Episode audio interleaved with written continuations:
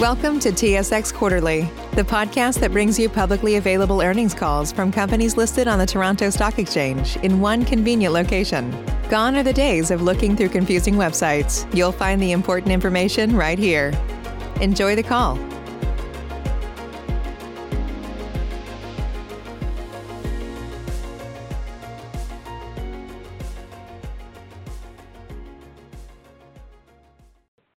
Good morning, ladies and gentlemen. Thank you for standing by. Welcome to the AltaGas First Quarter 2020 Financial Results Conference Call. My name is Julianne, and I will be your operator for today's call. All lines have been placed on mute to prevent any background noise. If you have any difficulties hearing the conference, please press star then zero for operator assistance at any time. After the speaker's remarks, there will be a question and answer session. Reminder, this conference call is being broadcast live on the internet and recorded. I would now like to turn the conference call over to Adam McKnight, Director of Investor Relations. Please go ahead, Mr. McKnight. Thanks, Julianne, and good morning, everyone.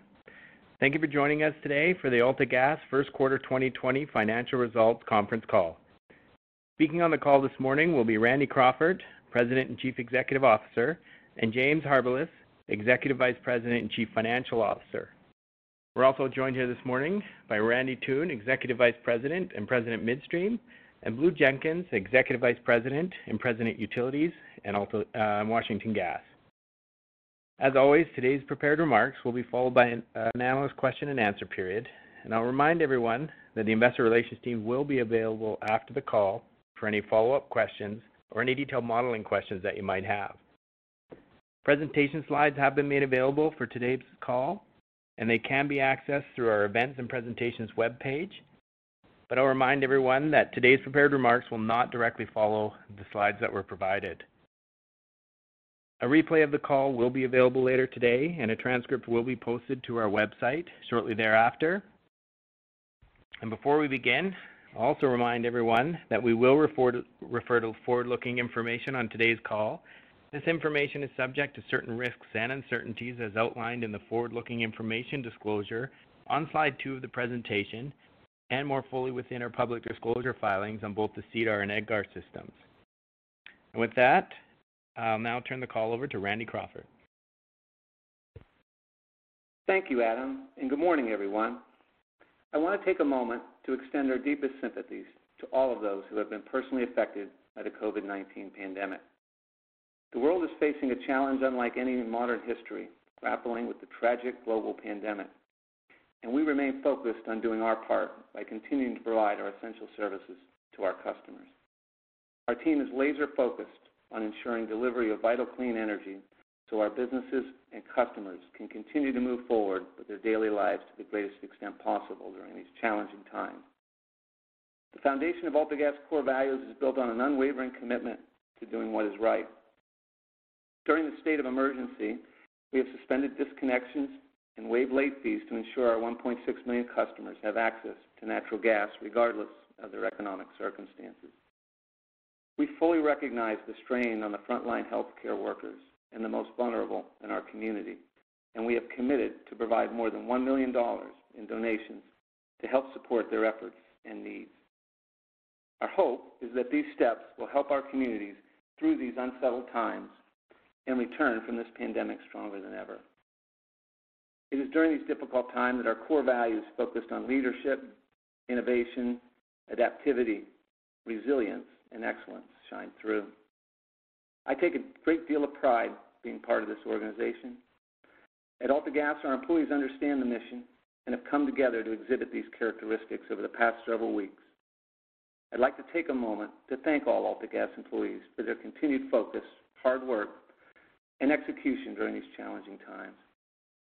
They are this company's greatest asset and why I am confident in our ability to deliver on all of our expectations to our customers, shareholders, and other stakeholders. As we focus on execution, the safety of our employees and the community is always our number one priority. To ensure that our critical operations continue to operate safely and remain available to serve our customers, we implemented several safety measures to protect the health and safety of our people. Thanks to the excellent response of our leadership team and the planning and coordination of our teams across the organization, we were able to mobilize our workforce and protect our people with limited disruptions to our daily business. Over the past several months, AltaGas has continued to execute across the board. Our distribution and midstream systems continue to perform in line with our excellent safety and reliability standards. The capital investments we made to build a stronger pipeline and technology infrastructure has allowed us to leverage automation and manage the work remotely, minimizing our in-person interaction. One of the most important core values is our commitment to operational excellence in all that we do. Our operations and construction teams continue to perform exceptionally, keeping our construction program on schedule and on budget. AltaGas financial performance for the first quarter reflects this strong operating performance across all our businesses. Let me turn to our strategic focus, which remains unchanged. The stable and predictable cash flows of our utility business, combined with our higher growth midstream assets, provides a unique investment proposition. The quality and diversification of our assets positions us to deliver sustainable, attractive risk-adjusted returns over the long run. Our utilities, at our utilities, our focus has been and will continue to be on delivering an excellent value proposition through safe and reliable systems and excellent customer service. The importance of the capital investments that we have made over the past several years have resulted in significant value during these difficult times.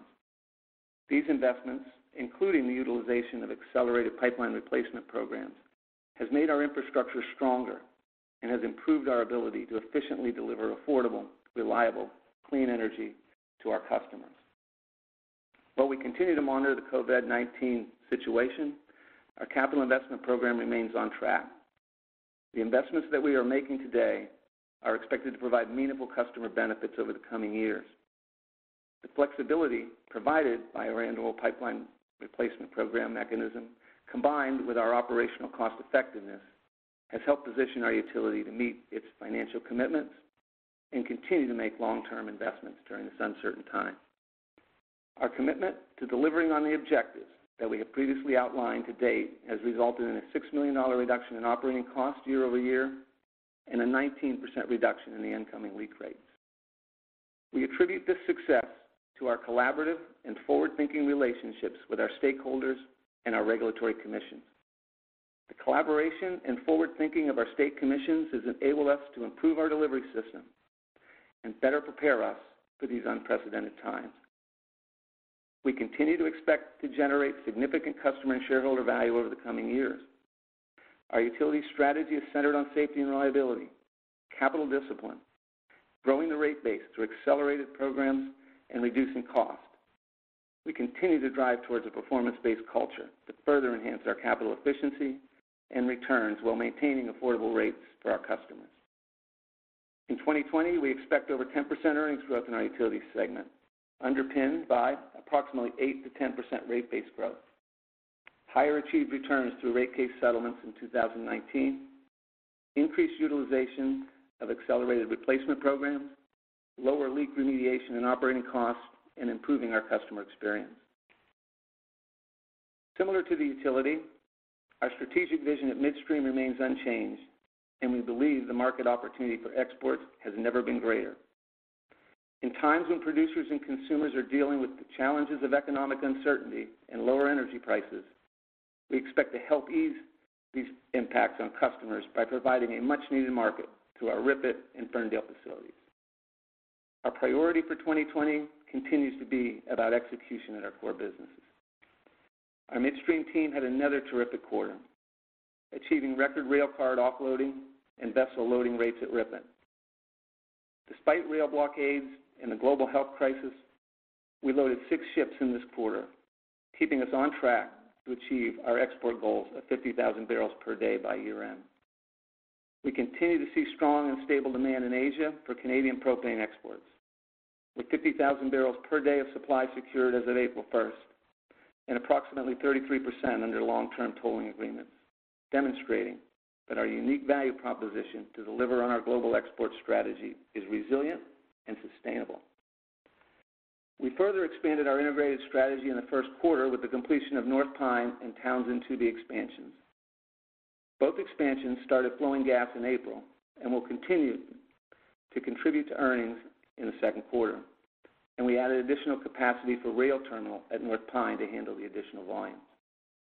We firmly believe our strategy and the long-term fundamentals of the Montney Basin. Strong economics of the Montney are positioned to continue to attract capital once the supply and demand stabilize, and our market diversity and access to higher value Asian markets will remain critical to Western Canadian producers. With the significant recent growth in our supply commitments and tolling volumes, and with our partnership in Petrogas, we continue to build a business focused on exporting and enhancing our complementary Northeast BC strategy. Our RIPET terminal and our future ownership in Ferndale has the capability to provide 120,000 barrels of LPG export capacity of cleaner energy to Asia. We continue to believe in the long-term fundamentals of our structural shipping advantage, which provides us great confidence that our facilities remain highly utilized to connect North American production to the demand in Asia. The recent demand destruction we have witnessed in North America highlights the need for access to global markets. Our ability to provide producer market alternatives, including significant access to global markets, further distinguishes AltaGas in the Canadian midstream space. While the COVID-19 pandemic has created significant uncertainty throughout the economy and resulted in a significant decline in energy prices, our midstream business is well-positioned to continue to deliver on its objectives and its commitments. We do not currently expect any material financial or operational impacts as a result of the pandemic. Additionally, as a result of the actions that we took last year, our RIPET output is 85% hedged, including firm commitments for 16 cargoes, and we continue to see strong demand for the remaining spot cargoes. Our midstream business is fully funded, and we see a capital-light program going forward that will position us to harvest additional cash flows into the future going forward. Despite the current economic challenges, the strength and diversity of AltaGas' underlying business positions us to deliver on our forecasted financial results and guidance, while at the same time maintaining our investment-grade ratings and, most importantly, continuing reliable delivery service for our customers. In summary, AltaGas remains well-positioned to continue to execute both the near and long-term horizons. Over the past year, we have focused on building a business that is resilient and able to deliver operational and financial stability for our customers and shareholders. We remain laser-focused on extending that track record today and every day. Even throughout these unprecedented times, AltaGas maintains ongoing access to capital, which reflects the strength of our balance sheet as well as the overall resilience of our underlying business. We are a strong, diversified energy infrastructure company with strategic assets and ample investment opportunities in our utility and midstream businesses. We offer tremendous value to our customers, communities, and shareholders, and I am confident that we will emerge from this current challenge on solid footing. With that, I will turn the call over to James to review our financial results. Thanks, Randy, and good morning, everyone. During the first quarter of 2020, AltaGas revised its reportable segments to better align with our core focus areas in utilities and midstream. Our WGL retail marketing business now rolls up under utilities, and all remaining power assets are included in the corporate other segment. Prior period segment information has been restated to conform to the current reportable segments. As you can see from our financials, we saw strong first quarter results from both the utilities and midstream segments, with the utility segment accounting for approximately 75% of normalized EBITDA. Consolidated normalized EBITDA came in at 499 million dollars, approximately 4% higher than Q1 2019, which is right in line with our expectations and gives us a solid start to 2020. Excluding the 34 million dollar reduction in normalized EBITDA associated with the 2.2 billion dollars in non-core asset sales that we executed in 2019 to strengthen the balance sheet, our first quarter normalized EBITDA would have increased by over 11% compared to 2019. First quarter growth was driven by strong operations at RIPET, inclusive of a one-time realized hedging loss of 6 million dollars related to supply volumes which were not sold until April, and growth in the utility segment of 34 million dollars from all of the rate case work that was completed in 2019, as well as increased revenue from accelerated pipe replacement programs. Normalized net income was 229 million dollars, or or 79 cents per share, up approximately 3% over Q1 2019. This increase is due to the previously referenced EBITDA growth, along with lower amortization and depreciation as a result of our 2019 asset sales and a 23 million dollar reduction in quarterly interest expense. These were partially offset by higher income tax expense during the quarter. Strong operating performance in the utilities and midstream business also flowed through to normalized funds from operation, which was up approximately 12% year-over-year to 420 million dollars. First quarter FFO also benefited from lower interest expense, driven by both lower average debt balances due to repayment of debt and lower average interest rates. On March 31st, 2020, we completed the sale of our 37% interest in ACI for cash proceeds of approximately 369 million dollars. This marks another significant milestone for AltaGas as the proceeds provide us greater flexibility in our ability to delever the company. Our self-funded 2020 capital program remains intact after a strong first quarter. We are well-positioned to fund our estimated 900 million dollar capital plan through internally generated cash flow and normal course borrowings, and we maintain strong liquidity with approximately 4.1 billion dollars available to us at the end of the quarter. Now diving into the segmented results and drivers, starting with our utility segment. Normalized EBITDA at our utilities was 369 million dollars for the quarter, approximately 10% higher than the same quarter last year.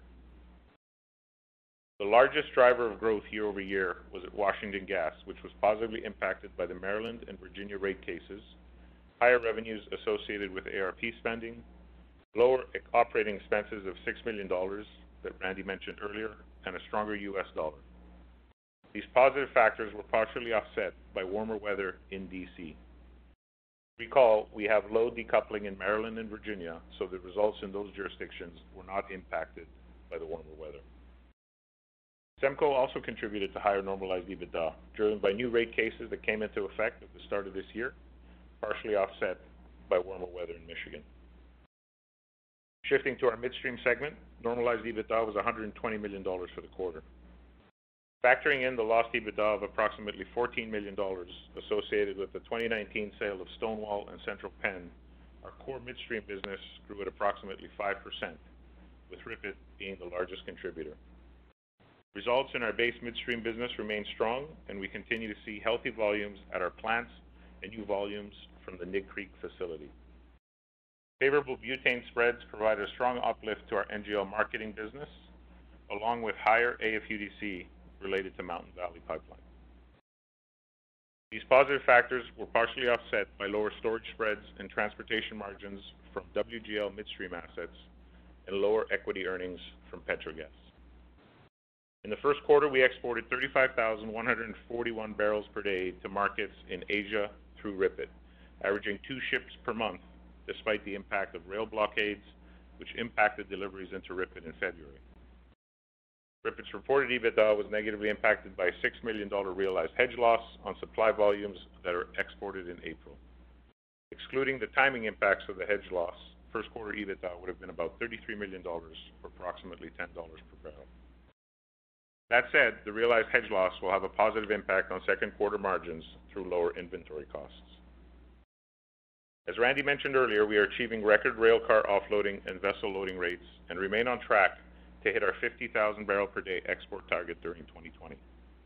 We have secured the full 50,000 barrels of supply as of April 1st, with approximately 33% now under long-term tolling agreements.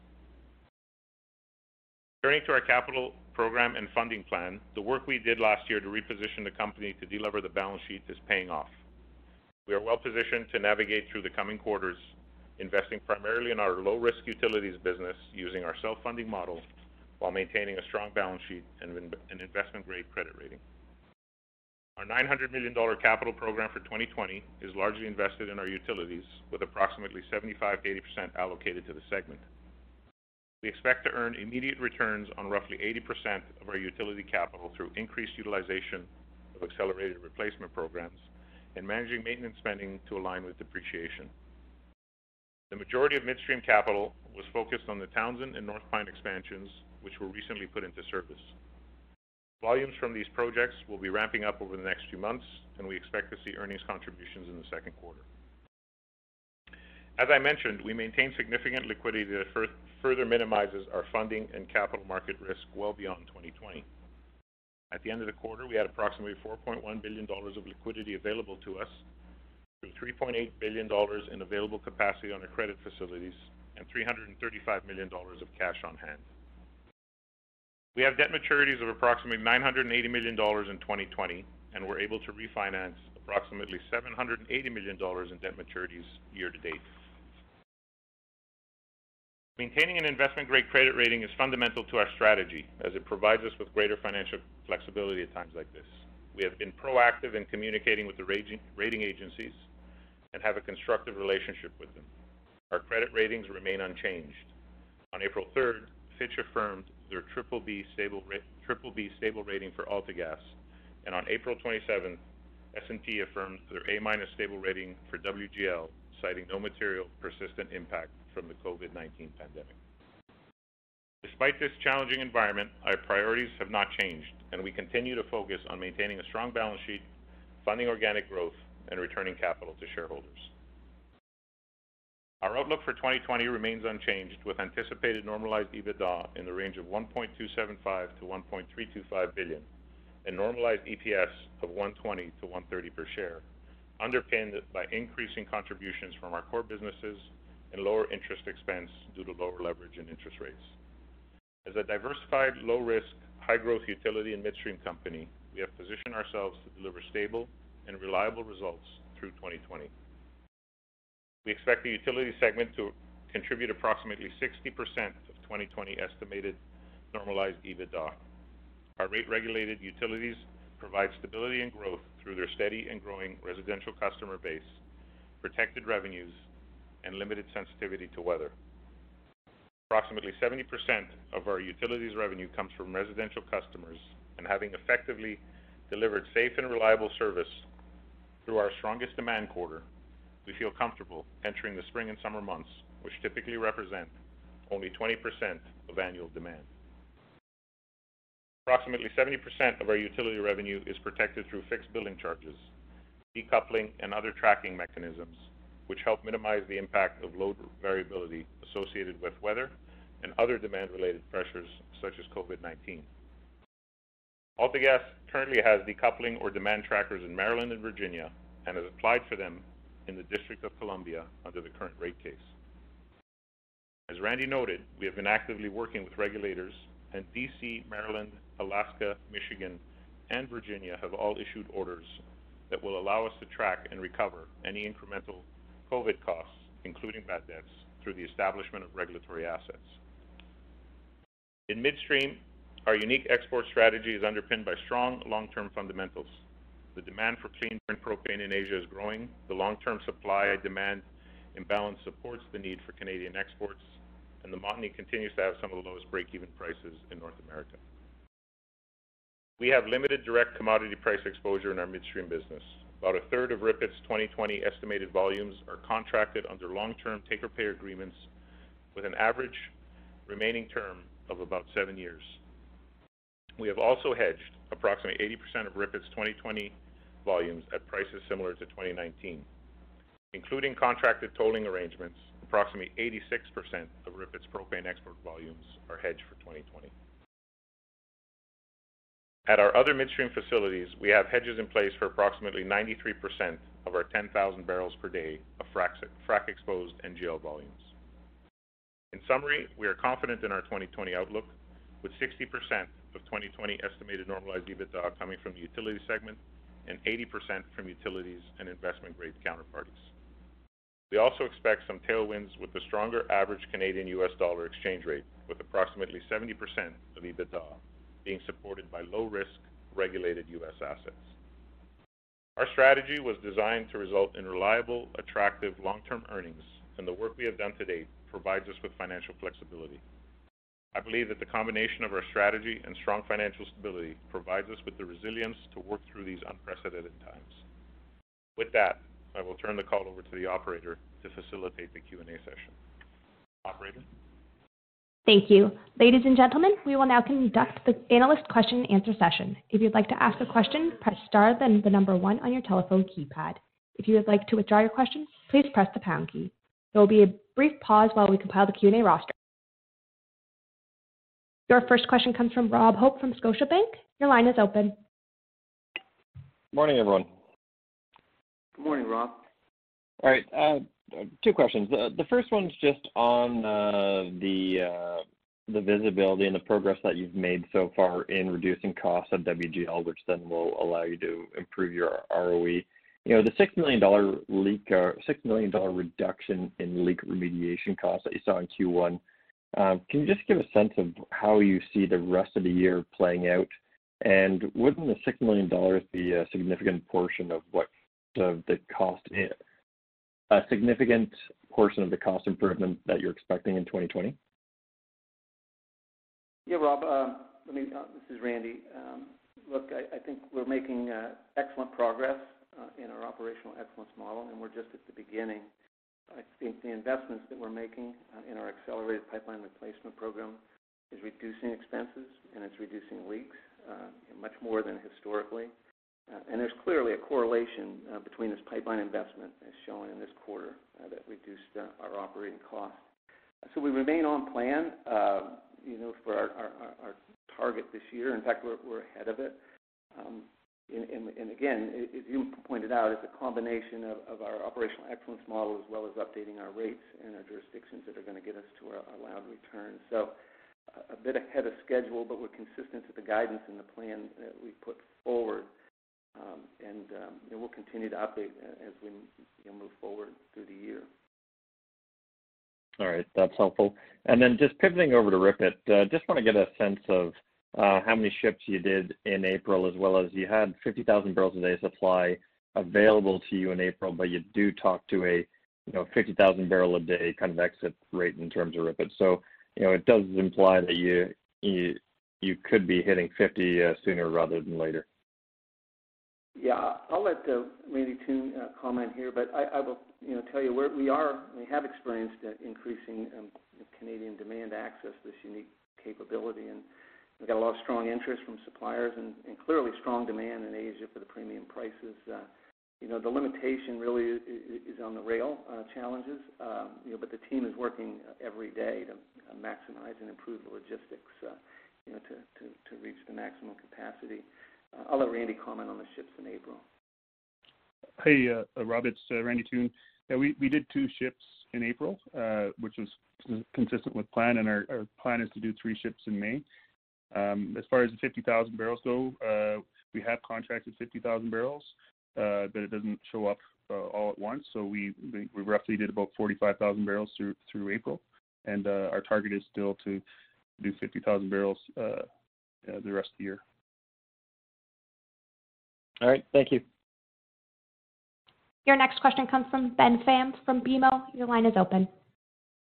Okay, thanks. Good morning. I also wanted to uh, follow up on on RIPET too, and and, and trying to try and dig into this this realized uh, loss you booked. I mean, you the six million. You, you basically bring higher cost inventory forward in the quarter, and you've took off some hedges. You see a, a benefit in Q2. Is that what was going on there? Hey, Bill, it's, uh, it's it's James. Uh, yeah, that's that's exactly right. I mean, obviously, uh, we we settle those hedges, and when you settle a financial derivative, you you basically have to realize the gain or loss associated with it. The physical delivery of that inventory, though, was in April, so the the cost of that inventory that was sitting in the tank at RIPET was was lower as a result of that hedge loss being realized in Q1.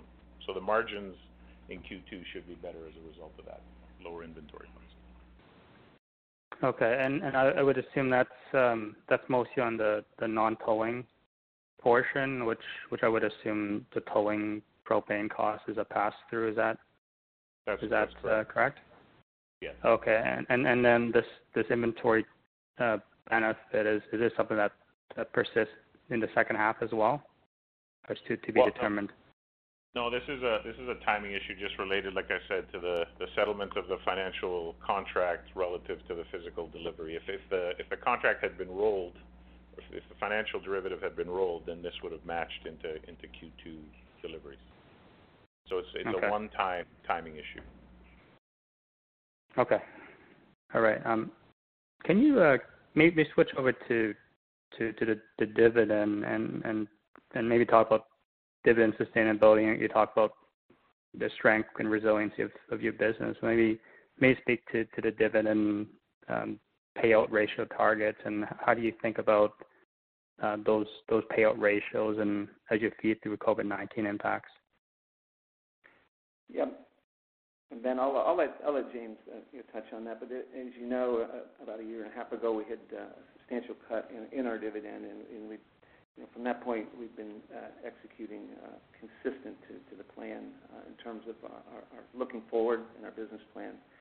Um, and it's a, key part of our, business strategy. But I'll let James go ahead and talk about the specifics. Yeah, Ben, I think Randy touched on one of the most salient points. I mean, the tough decision to, cut the dividend was taken in 2018, and it was cut to a level that we consider to be sustainable. If you look at the FFO growth that we've generated year over year, and, uh, we're reaffirming our guidance with respect to EPS growth at the current level of 96 cents, that's about a, you know, that's about a, a 70 to 75 percent payout ratio. So we consider it sustainable from a an FFO standpoint, consider it sustainable from an EPS payout standpoint. Uh, and, and it is underpinned by, by continued strong growth in the cash flows of our utilities. The, the utility EBITDA generation will continue to represent the majority of our business going forward, and, and we feel that that's a strong underpinning and support. All right, that's great. Maybe one, one last one to me. Any any sort of timing update on on the put option, Petrogas? Is is there a hard date to you have to respond back? Yeah, well, um, you know, as I stated before, we're we're in the evaluation process period, and I'm not really able to you know, to fully discuss our strategy. But I, but I can tell you that uh, taking control of interest in Petrogas will allow us to consolidate the EBITDA, provide monthly cash flows um, versus our equity distributions. You know, the put process is an iterative process, and at this point, you know, it's uh, I wouldn't want to speculate or provide details until we uh, there's more certainty really uh, into the timeline. We're working through the process. Okay, that's great. Thanks, everybody. Your next question comes from Linda Ezergailis from TD Securities. Your line is open. Thank you. Um, just a, follow-up uh, to Ben's question on the Petrogas. Um, uh, what factors need to be in place uh, for you to exercise your conversion of the prefs there to increase your ownership to 37%? And might that happen um, just before you take ownership, or, what are the puts and takes on that front? Sure. James, I'll let you go ahead and, and take that. Yeah, Linda, we, we do have the uh, the ability and the right under our agreements to exercise uh, our prefs and convert them into into common. Uh, we haven't you know, crystallize our thinking. But right now, the the most uh, the most uh, uh, uh desirable approach for us is to most likely uh, do that conversion before we close the deal. Okay, thank you. And um, what were the drivers for the uh, 12 million year-over-year decline in Petrogas? Was it your crude oil marketing, something else? Yeah, it was it was predominantly uh, crude oil marketing uh, side of the business and some uh, realized hedge losses at Petrogas in Q1 relative to Q1 of 2019. Okay, thank you. And um, maybe um, just bigger picture, your discussions with the rating agencies, um, you know, uh, look stable. Uh, clearly, your your business is very resilient. But I'm just wondering um, if you could give us a sense of if you're still on track to achieve uh, 5.5 times debt to EBITDA uh, by the end of 2020, uh, and um, and and keep it, and, and how much further uh, based on your plans, might you be able to deleverage in 2021? And uh, is that still an appropriate target, or might there be some moving goalposts where you further um, shift that? Yeah, I mean, if we look at our if we look at our current outlook for the year that uh, that we're reaffirming here today, we feel that we can get to the 5.5 times target by uh, by the end of this year, uh, just given the stability in, in the utility business and, and obviously the the fact that we've hedged a big portion of our of our midstream Uh, cash flow. So we do feel comfortable that five and a half times is, is possible. Looking beyond 2020, obviously, we continue to have at our disposal non-core assets that uh, we'd like to continue to monetize, and that's going to help us to further strengthen the balance sheet uh, moving forward beyond 2020. So We still feel that those are achievable, and with a better macro backdrop, can move forward with some of those asset monetizations that we still have at our disposal on the power side. That's helpful context. And um, I realize that you're busy with um, uh, ensuring everyone's safe and your continued operations during the pandemic. But as you look beyond that, I'm just wondering from a strategic perspective, if you can comment on um, you know, what factors might need to be in place um, to consider uh, potentially uh, deepening your relationship with Idemitsu in your joint venture. In the past, Um, there's been musings about further petrochemical investments. Uh, clearly, uh, there's a valuation um, disconnect between um, you know, propane that you're uh, leveraging through RIPET. And I'm just wondering if there might be any sort of possibility of further investments down the road, and what attributes would need to be in place for those to be compelling to AltaGas. Well, Linda, from a strategic, they're an excellent partner, and we're very fortunate uh, with Idemitsu to have them as an excellent partner. And right now we're staying the course. We certainly uh, you know, we're looking always at being opportunistic. My view, more macro uh, on partnerships, is that if you can get one that is one plus one equals three, then you've got some real value in what you're doing. So we'll continue to to look at ways into the future to expand. Um, right now, you know, as you said, uh, we've got uh, our laser focused on executing uh, the plans that we've put in place, maximizing the utilization of RIPET, and ultimately integrating Petrogas. So your points are well taken, and we'll be opportunistic, but at this point, we're pretty well focused on the task at hand. Okay. And just um, I'll jump in the queue in a moment, but just another kind of strategic updated thought from you on you know, what sort of synergies do you still see between your midstream and utilities businesses, and at what point might there be more benefit in uh, focused uh, separate operations of those two platforms? I've I've discussed this before, Linda, and uh, and overall, we have you know two excellent businesses, and we are leveraging synergies with around operational excellence, uh, gas control. Our utility does an excellent job of uh, managing its product each and every day, uh, and then and the logistics associated with moving our people and our product every day, and they're operationally excellent in what they do. Similar to our midstream business, and we're building a world-class midstream business and leveraging a lot of those capabilities and infrastructures that go across both businesses. A combined two businesses running uh, under uh, excellence around engineering uh, and construction. But as we continue to add scale and grow those businesses, um, you know, we'll look into the future whether it makes sense for those businesses that they're large enough to be separate. But at this point, that's way down the road, and we see the value right now in these two businesses combined at AltaGas. Great. Thank you. I'll jump back in the queue. Your next question comes from Robert Catellier from CIBC. Your line is open. Hi. You've uh, answered most of my questions, but I did want to go back to Petrogas for a minute. Um, given the extreme volatility in the energy market, it seems um, quite possible that there's going to be a divergence of opinions on uh, valuation. So I'm wondering, uh, in that context, what options do either of the parties have to defer a potential transaction? Well, with respect to your latter point, um, our agreements uh, are pretty clear as we go through a variety of different uh, independent uh, valuations and their stages within. As I said, I'm going to get into the details of that, but I'm confident that um, it will be an accretive transaction for AltaGas, and is obviously extremely strategic in terms of our future around growing our export capabilities. Um, so the process will go forward. We will be operating uh, it down the road, uh, but uh, there's there's a significant amount of time and process that goes through with independent expert valuations. More to come. Okay. Thank you. That's helpful.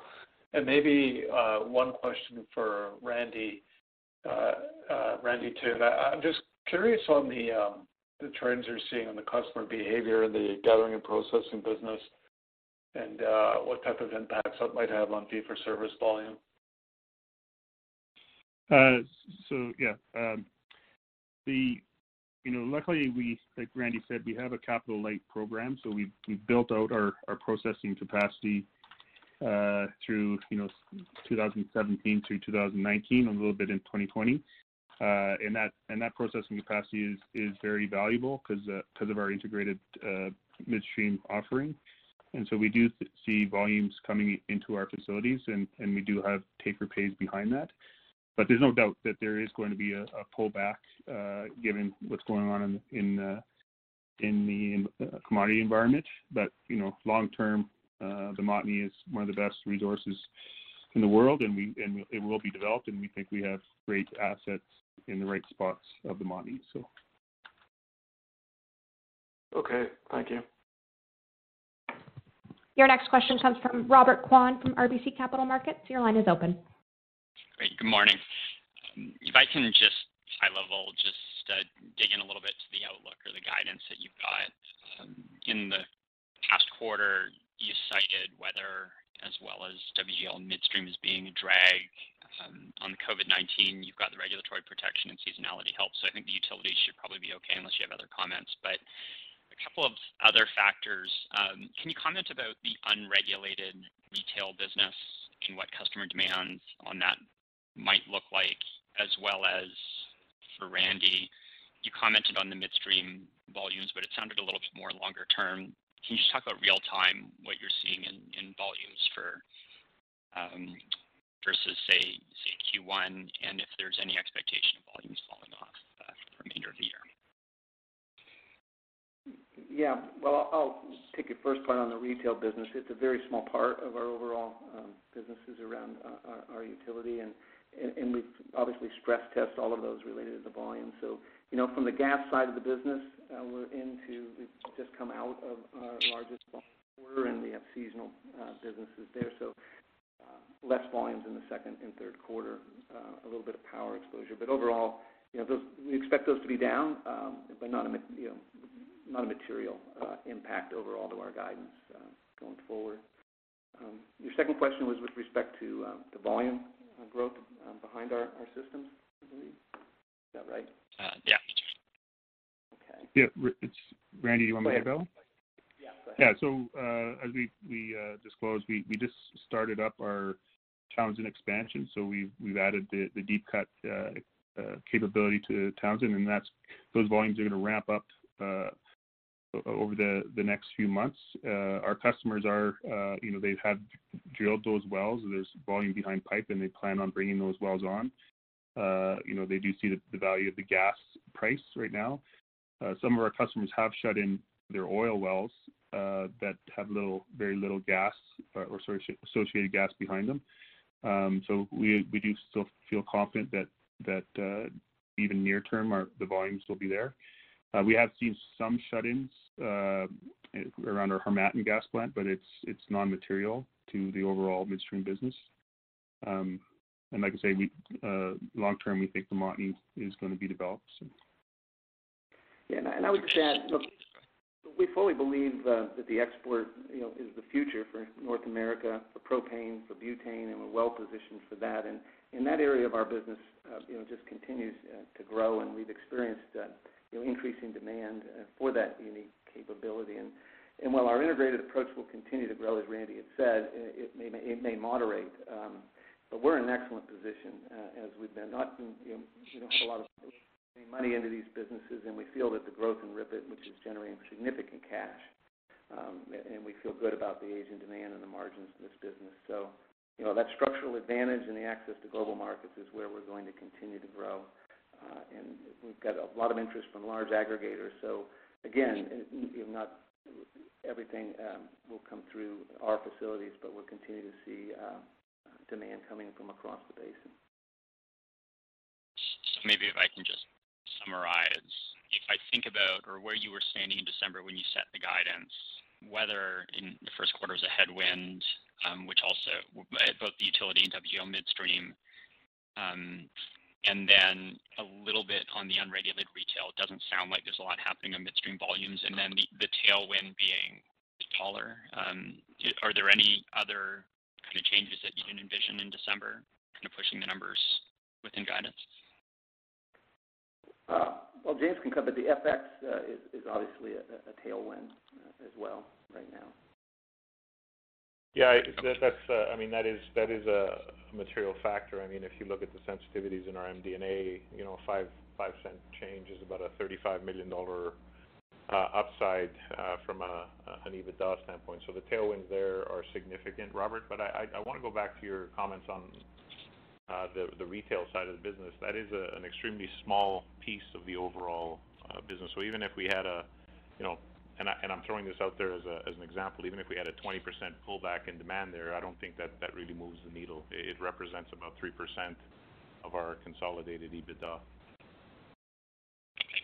That makes sense. Um, Turning to debt leverage, um, you've got the 5.5x target. I'm just wondering, what are you seeing right now on incremental bad debt expense and any temporary payment deferrals? So even though you've got the regulatory asset treatment, I'm just wondering, is it material enough to impact your ability to hit that target?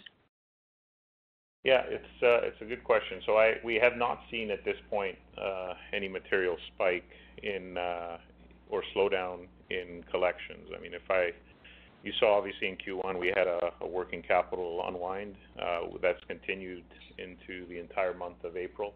Uh, so, we haven't seen anything material there. You know, if we go back to um, the global financial crisis, I think they back in 08, 09, I think timeframe, they saw about a 10 million dollar uh, spike in bad debts.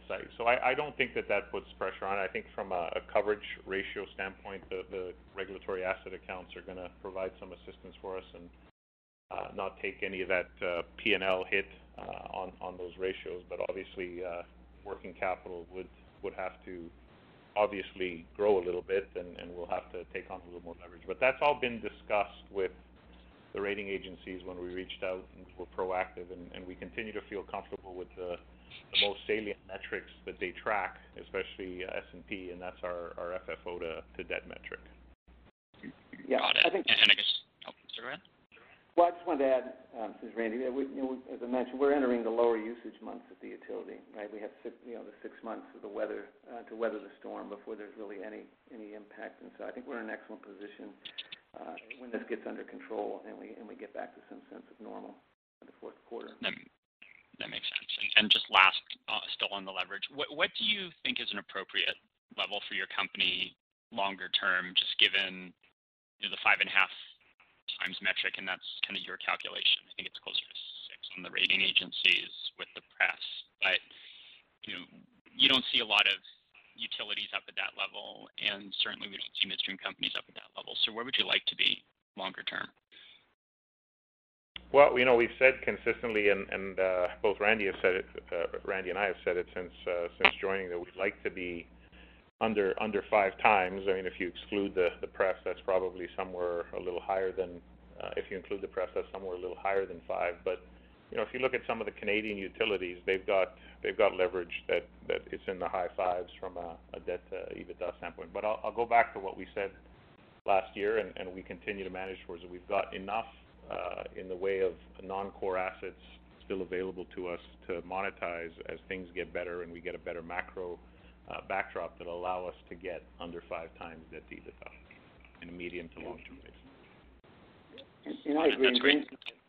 We've been clear about that, and we wanna be down below that. We will be. Um, you know, the environment's a bit clearly in this uh, with asset sales, but you know, we're not desperate to sell. And in the long run, you know, we have some excellent remaining non-core assets, uh, and that we'll work in the long term throughout this year to continue to monetize those and be able to to meet those metrics going forward.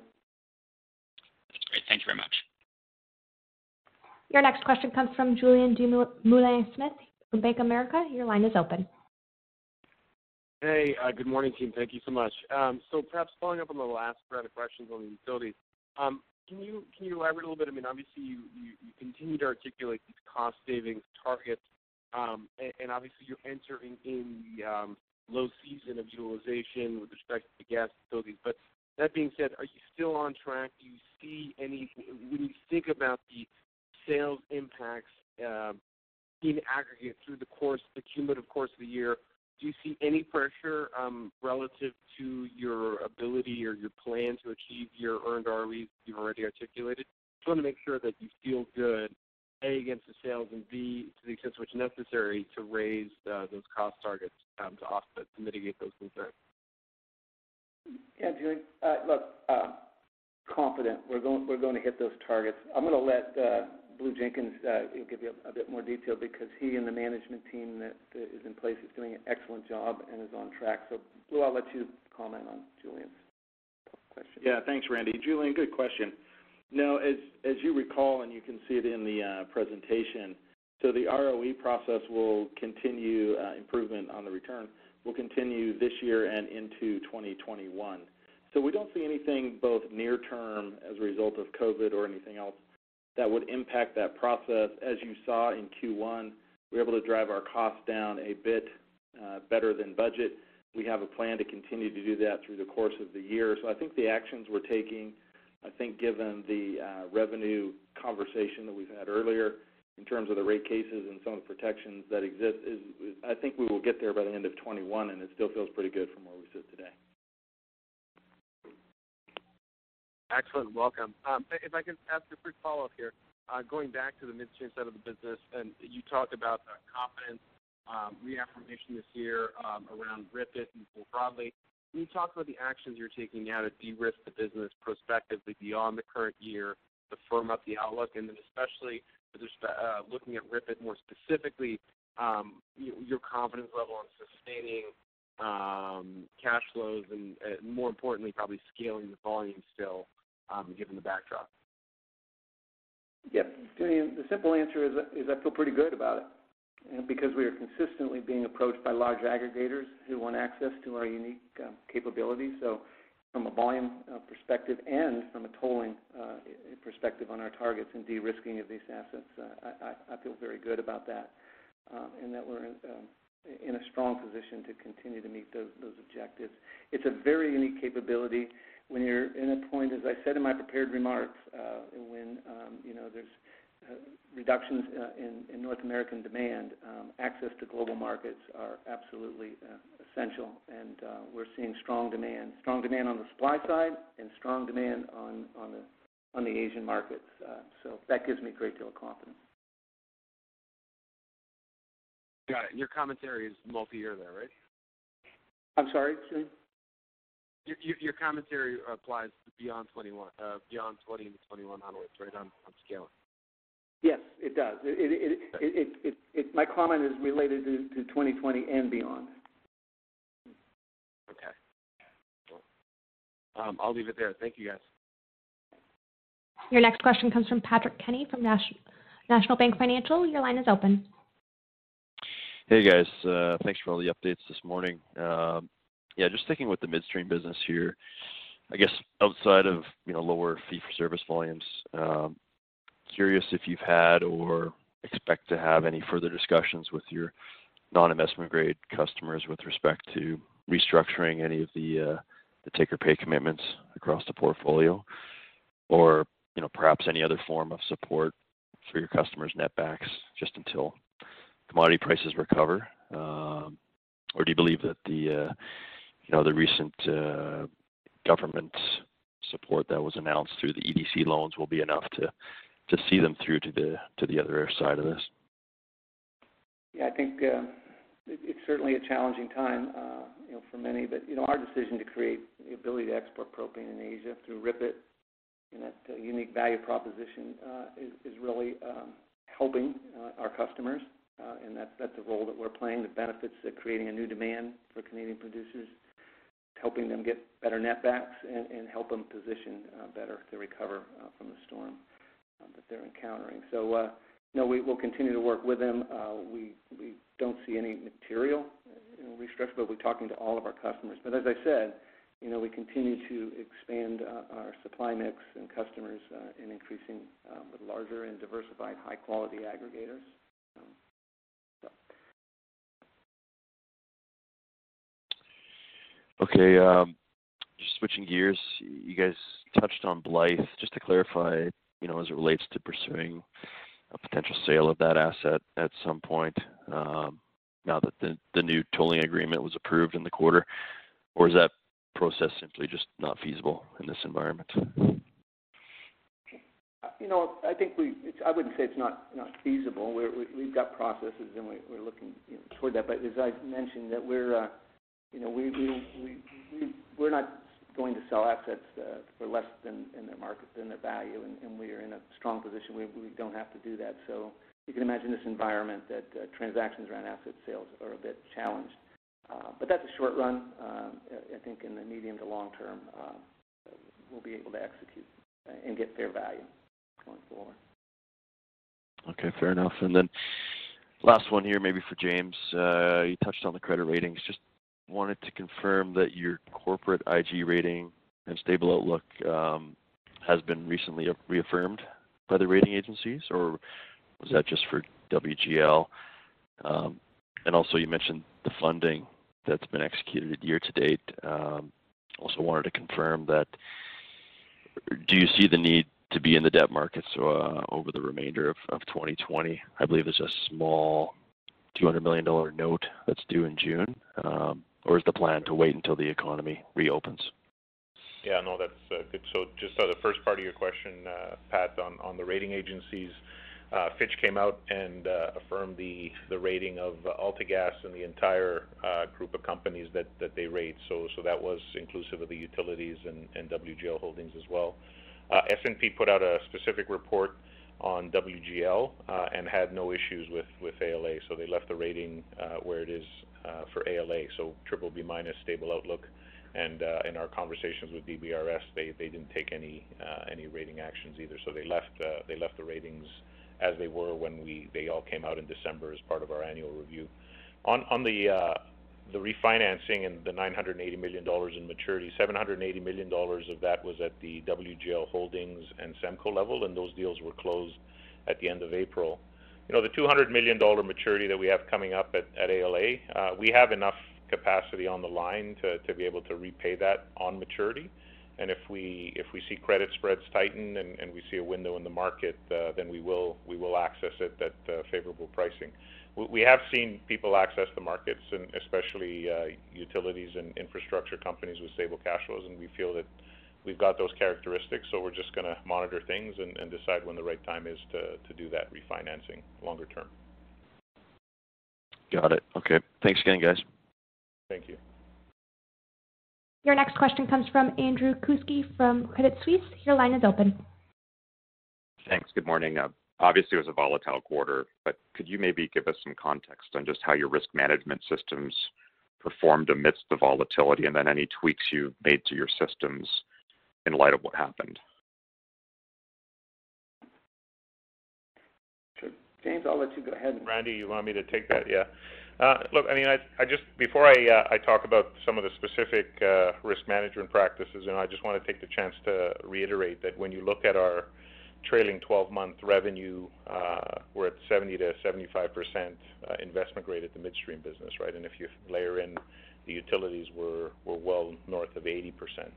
Uh, in terms of uh, risk management practices and things we do short term uh, with some of the counterparties that we have that are below investment grade, I mean, we've always been marketing NGLs and gas for some of these entities. And as a result, we settle our tolls first. And If there's any AR balances remaining at a month-end or quarter-end, we typically have letters of credit that backstop those exposures to our customers. And, and obviously from a medium to longer term standpoint, you know, we still feel confident that the assets that we have are positioned in a very prolific basin. And and as a result of that, it's a desirable basin uh, when consolidation happens and some of the some of the stronger producers look to consolidate those positions. We feel that we're well positioned for those uh, volumes to flow to our plants. So that's, you know, we've always been very active on the risk management front, and those are some of the examples of things that we do through this period. And then uh any substantial changes to the policies are really steady as she goes, and everything held up really well with the volatility that we saw? Well, I think we've always had appropriate policies to deal with uh, a credit risk assessment of, of our of our customers. So, I mean, if your question is, have we become more more aggressive on LCs? That we've always been. I think we've always been uh, aggressive when it comes to dealing with sub-investment grade counterparties, based on on market demands to for them to post LCs. I mean, even on on cargoes that we ship to uh, to Asia. If if they're sub-investment grade, then then we demand LCs to backstop those exposures to us. Yeah, I just we have a very robust process from the mid, the front office, and the back office. We we have our, our, our risk committee and, and policies, and it's a, I mean, this is a low risk, uh, higher growth utility and midstream company, so uh, it's a key part of how we manage this business every day. So, uh, you know, these, this is just a testament uh, to when you stress the system, uh, as, as it would for many companies, uh, how well we've held up and, and the quality of our risk management tools. Yeah, I guess that's the gist of it. Is you had a Six Sigma event and uh, everything held up really well. You got it exactly. Thank you for that question. Okay, that's great. Thank you. Your last question comes from Elias Foscolos from Industrial Alliance Securities. Your line is open. Uh, good morning. Just one quick question uh, probably directed to one or two of the Randys. I, believe, Randy, in your opening remark, you said 120,000 barrels a day of combined propane and butane export capability off the west coast. And I, guess uh, I recall RIPET having a maximum capacity of 80 and the Ferndale facility of 30. So is there some optimization that you can see? Yeah, no, that's a look. The optimization really uh, is is around the logistics, right, in the rail and the optimization. These facilities can do you know those that capability, but but the limiting factor uh, is, really the logistics uh, around getting the the number of, uh, ships out and, and being able to get the supply there. So what I was referencing was was underlying capability and the amount of ships uh, that that could be there. Um, but the key driver is going to be about the rail and the logistics uh, to get the product uh, to maximize that. And as I said, you know, the team is working on that uh, um, each and every day uh, to, to work toward the logistics of maximizing uh, supply and, and export volumes. Randy, I don't know if you want to add anything. Yeah, Randy, uh, it's Randy Toone. Uh, and, and, you know, we, RIPET is capable of 80,000 barrels a day, uh, and, and Ferndale is actually capable of, of, of 40,000 barrels a day, not 30. So that's where we we get the 120. Okay, then. Thanks uh, for that clarification. That's it. This concludes the Q&A portion of today's call. I will now turn the call back to Mr. McKnight. Thanks, Julianne. And thank you, everyone, once again for joining our call this morning uh, and for your interest in AltaGas. Just as a reminder, the uh, investor relations team will be available after the call if you've got any follow-up questions. And that concludes our call this morning. I hope you enjoy the rest of your day, and you may now disconnect your phone lines.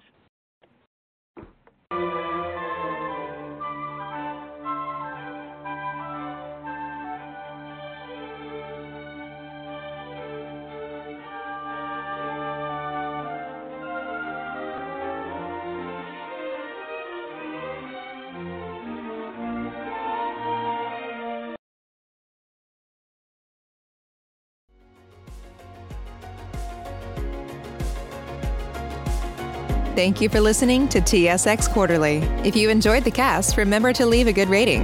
And remember, for any additional inquiries, please consult the company's investor relations section on their website. See you next time.